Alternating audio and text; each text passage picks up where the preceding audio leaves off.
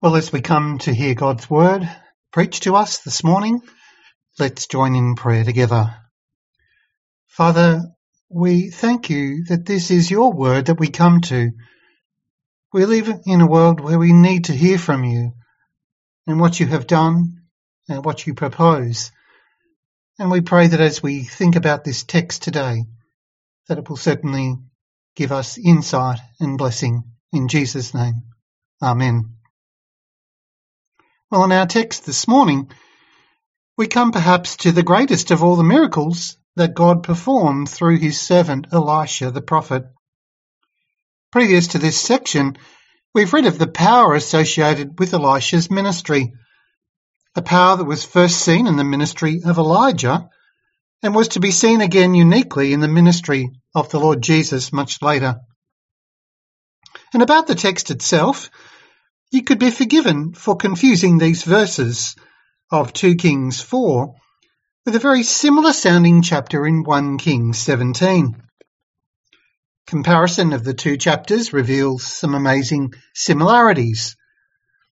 Both Elijah and Elisha had been sent to widows who were in need. Elijah to Zarephath, Elisha to Shunem. Both Elijah and Elisha performed a miracle to help these respective widows survive a time of drought and associated famine. Further to this, both Elijah and Elisha were directly involved in the raising to life of the respective widows' sons. And in these respective resurrections, there is also a remarkable parallel in the way these miracles were performed, as both Elijah and Elisha raised the respective dead sons by stretching themselves completely over the bodies of these dead boys. So what we have in a nutshell appears to be this at first glance. Anything Elijah can do, Elisha can do better. But then again, perhaps there's more to it than that. These parallels must surely be there in Scripture for a reason, and these reasons might be these. First, to help the reader understand that the Holy Spirit, who rested upon and empowered Elijah, was now also upon Elisha in a full and even greater measure than before. There can be no mistaking the authenticity of the ministry of Elisha, because the miracles he performed were either equal to or greater than those performed by Elijah. And surely this fact was recorded for the benefit of Israel in days of spiritual darkness, when ungodly kings ruled, and there was so much counter to godly living and influence. Elisha's miracles were God's own witness to himself, revealing the authority and the nearness of the God he served, who was also the God of Elijah. But add to that reason this one. These miracles were recorded so that ultimately the ministry of Christ might be understood and foreshadowed. There's no doubt the people of Jesus' day knew well the stories of the miracles performed by Elijah and Elisha, and in seeing the miracles of Jesus, they would not have been able to escape the sense of God's nearness and power and the fact that God was revisiting his people again. And many times the gospel writers tell us that the news of the miracles of Jesus just spread like wildfire across Judea, reminding people once more that the God of heaven had not forgotten his people Israel. Now to the text itself from chapter four, some matters to note, and then some applications. First, notice in verses eight to ten, the woman's generosity.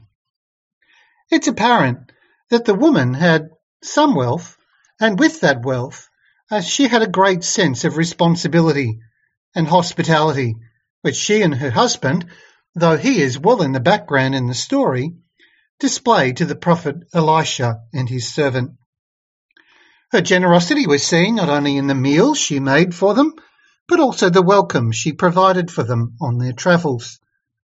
An expression of this was the room that was built up on the roof of their house, probably simple, by probably no means luxurious, but sufficient for the prophet's needs.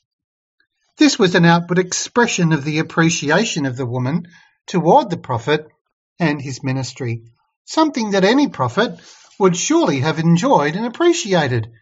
The warm fellowship and the open house and the loving welcome of a godly couple whose home was not simply for their use, but also for the traveller, the preacher, and even the travelling preacher.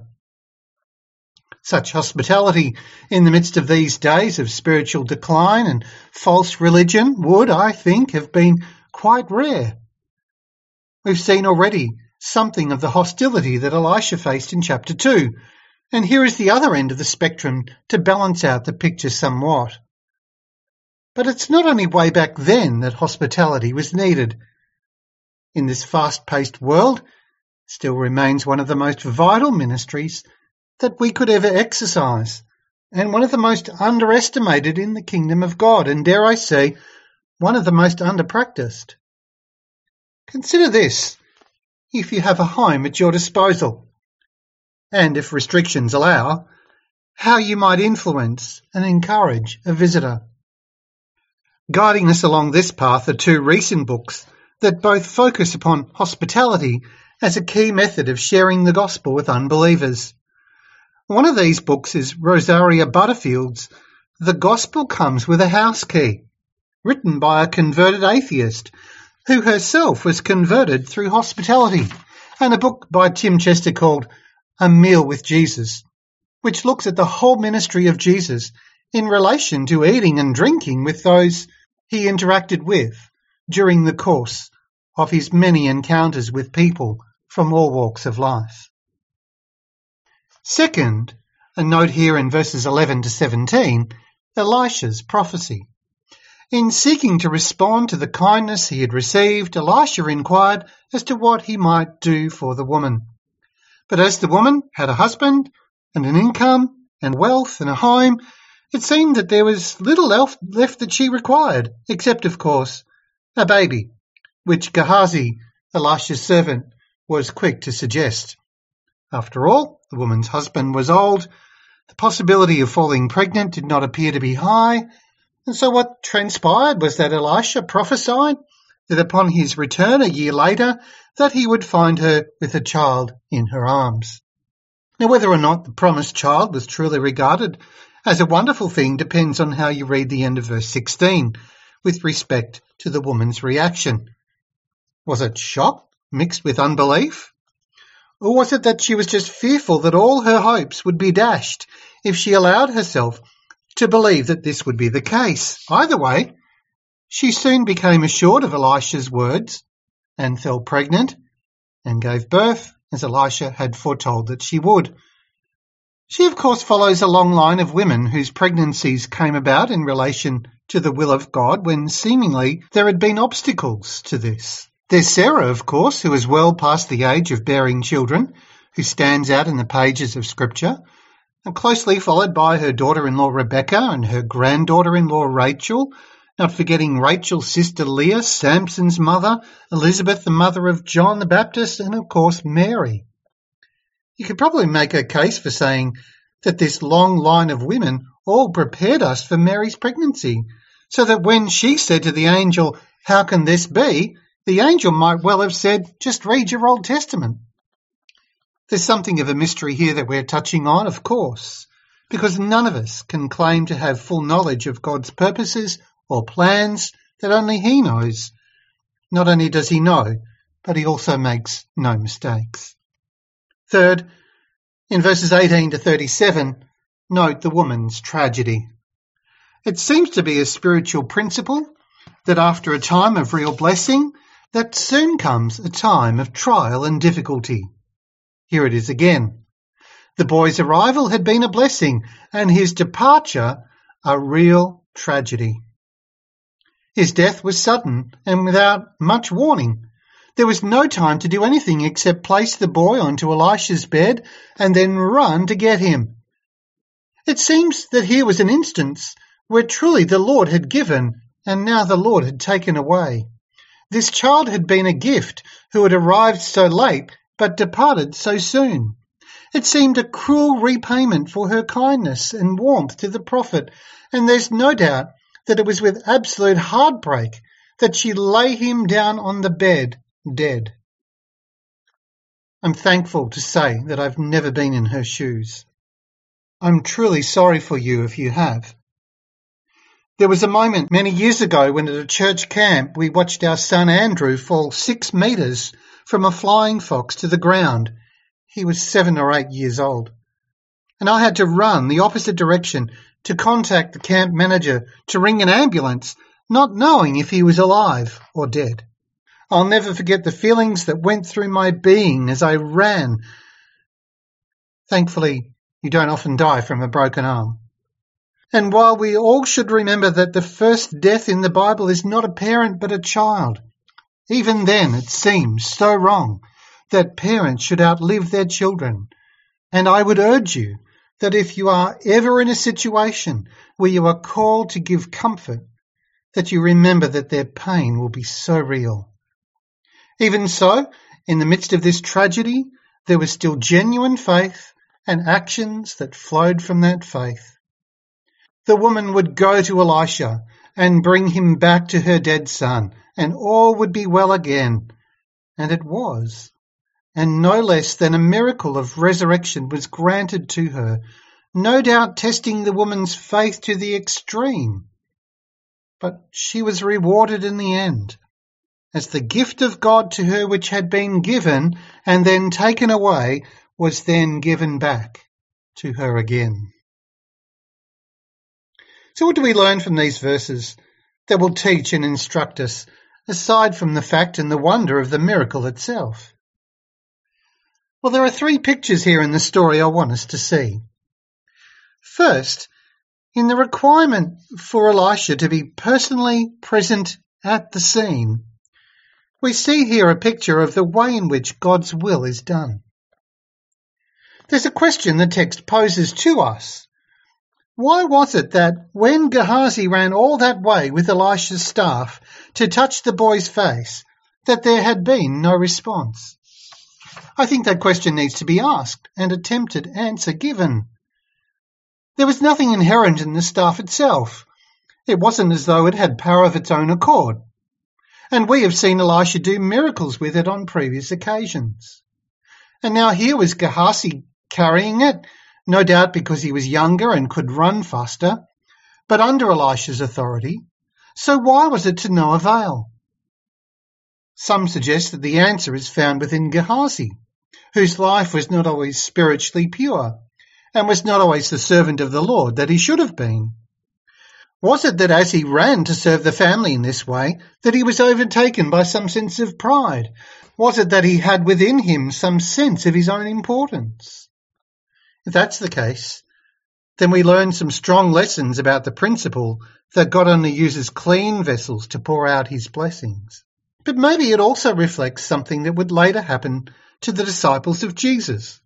Remember the occasion when the father of a demon-possessed boy came to him claiming that he had taken his son to the disciples, but they were unable to help, and how Jesus upbraided the man and the crowds for their lack of faith, and how he said that prayer was the key before he proceeded to cast out the demon. Elisha may well have believed with all his heart that his staff laid upon the boy would result in him coming back to life, given that it was the symbol, if you like, of God's presence and authority. But Elisha had to learn the hard way that this miracle he sought required much more than that. It required him to be present and for him to give himself to the task, something which involved not only his soul and spirit, but his whole body. Whichever way we look at it, whichever way we look at it, the point is that where there is a call for ministry to be done, there are no shortcuts. Only God's will done God's way is sure to never lack his blessing. Second, in the picture of Elisha spread out upon the boy, we see here a picture of the ministry of Jesus. By thinking upon Elisha, who raised the dead boy in this way, we are reminded of one who made the claim, "I am the resurrection and the life." right before he raised Lazarus from his tomb. Not to mention others, like the son and his coffin from Luke seven, or the little girl we read about this morning in Mark chapter five. But more than that, we also need to note well that what Elisha did reminds us of Jesus. Elisha came to the house in person. Elisha came to the house in person. Elisha entered the upper room. Elisha laid down upon the boy to impart life to him at great cost and effort, contracting himself so that his hand met the boy's hand and his eyes the boy's eyes, and so on. In this case, Elisha did not conquer death by speech or word, but through personal anguish and the use of his own body. Does that in some way remind you of what the Lord Jesus did? Didn't he himself appear at the scene of death at Calvary? And didn't he himself bear our sins in his body on the tree? Uh, didn't he go there willingly, and in doing so refuse to walk away or find some other means? And on the cross, didn't he contract himself to our level? Didn't he, through blood, sweat and tears, agony and pain, arrange for all our sins to be covered by his dying? And then didn't he enter the chamber of death and lay himself down freely and willingly for our sake, rising again to grant us the forgiveness of sins that we so desperately require? With that mental picture that the text gives us of Elisha stretched out upon the boy, think of it again in the context of the cross, where Jesus gave himself for his people, stretching out himself to such extremities that he might cover every one of us for whom he gave his life. Once again, Elisha points us clearly to our Saviour. And third, in the picture of the woman's grasp of Elisha's feet, we see a picture of the key to spiritual life and health. I love the way that the writer of the event brings this aspect to our attention in verse twenty-seven. After Gehazi had attended the scene equipped with Elisha's staff and had unsuccessfully raised the boy to life, the text says that the woman caught hold of Elisha's feet, and that she did this even though Gehazi mistakenly tried to push her away. Let's think on that. The woman caught hold of the prophet's feet and stayed there despite opposition. It's just a small thing to note, but what an image this provides us with, bringing to mind an illustration of what saving faith is and what the key to spiritual life and health is. Like the woman who once wept over the feet of Jesus and then dried them with her hair and then perfumed them for his burial, clinging to Jesus despite the evil thoughts of those who saw all this take place. Here we are taught that making Jesus our focus and clinging to him not only brings results, but it is the way forward in so many aspects. Someone has suggested that this is just what the church of today needs. Nothing more than clinging to Jesus, clinging to his word, and clinging to his promises, clinging to him. It's not better methods, not more prophets' rods, not more half-filled servants, nor anything else, except more crying out to and clinging to our Elisha, to our Jesus. Give this woman a gold medal for showing us how this can be done. Did she know that Elisha could raise the dead? You'd have to say probably not. Not even Elisha knew at that point. But yet she clung to him in humility and desperation. Compare what she knew then with what we know. What we know is that Jesus can raise the dead. What we know is that Jesus can do what no mere man can do. What we know is that he holds in his hands the keys to life and to death. What we know is that good things happen when we cast ourselves at his feet because of who he is and his power. That which is performed in our own strength has often as much effect as the staff in the hands of Gehazi, but that which cries out to the one who is able to save not only brings God's blessing, but also much fruit. We could think here of what E M Bounds wrote long ago. What the church needs today is not more machinery or better, not new organisations or more and more novel methods, but people of prayer. Did you hear that? We don't need new or better methods. We need older and tried methods, more simple methods, yet harder. Casting ourselves at his feet, more dependence upon prayer, more clinging to him, even at the expense of forsaking our own plans, our own ideas, our own efforts, more clinging, less complaining, more submitting, less presuming. The answers that the church needs for spiritual life and health, the answers that you need for spiritual life and health, are found in clinging to the feet of Christ. And so we leave the text with that challenge, one that always brings us back to one of the fundamentals of what it means to follow the Lord Jesus. And what it boils down to is this. Are you ready for this? It's no hidden secret. It's a tried and true principle. It's this: more of him, less of you. More of him revealed through you, less of you trying to serve him in your strength. More of his will being done, less of you thinking that you know what his will might be. As John the Baptist once said, "He must increase and I must decrease." That's the challenge. "That I may know him," said Paul, "and the power of his resurrection, and may share his sufferings, becoming like him in his death." Will you pray along with me and with Paul that we might take this on and find all our hope in him and no one else? Let's pray. Our Heavenly Father, we come with humble thanks to you that your word refreshes and strengthens us.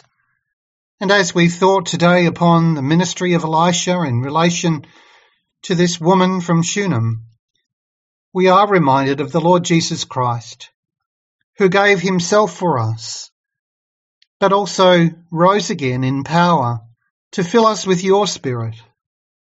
Oh, that we might have more of him and less of us, more of his will being done through us, less of us thinking we know what that will is. Grant this blessing today. Help us to reckon ourselves dead to sin and alive to God through Christ Jesus, and enable us to be your humble servants, for we have no strength of our own, no power of our own, no wisdom of our own, but we rely now upon you. Equip us to serve, we pray, and have your way through us. We ask this in Jesus' name. Amen.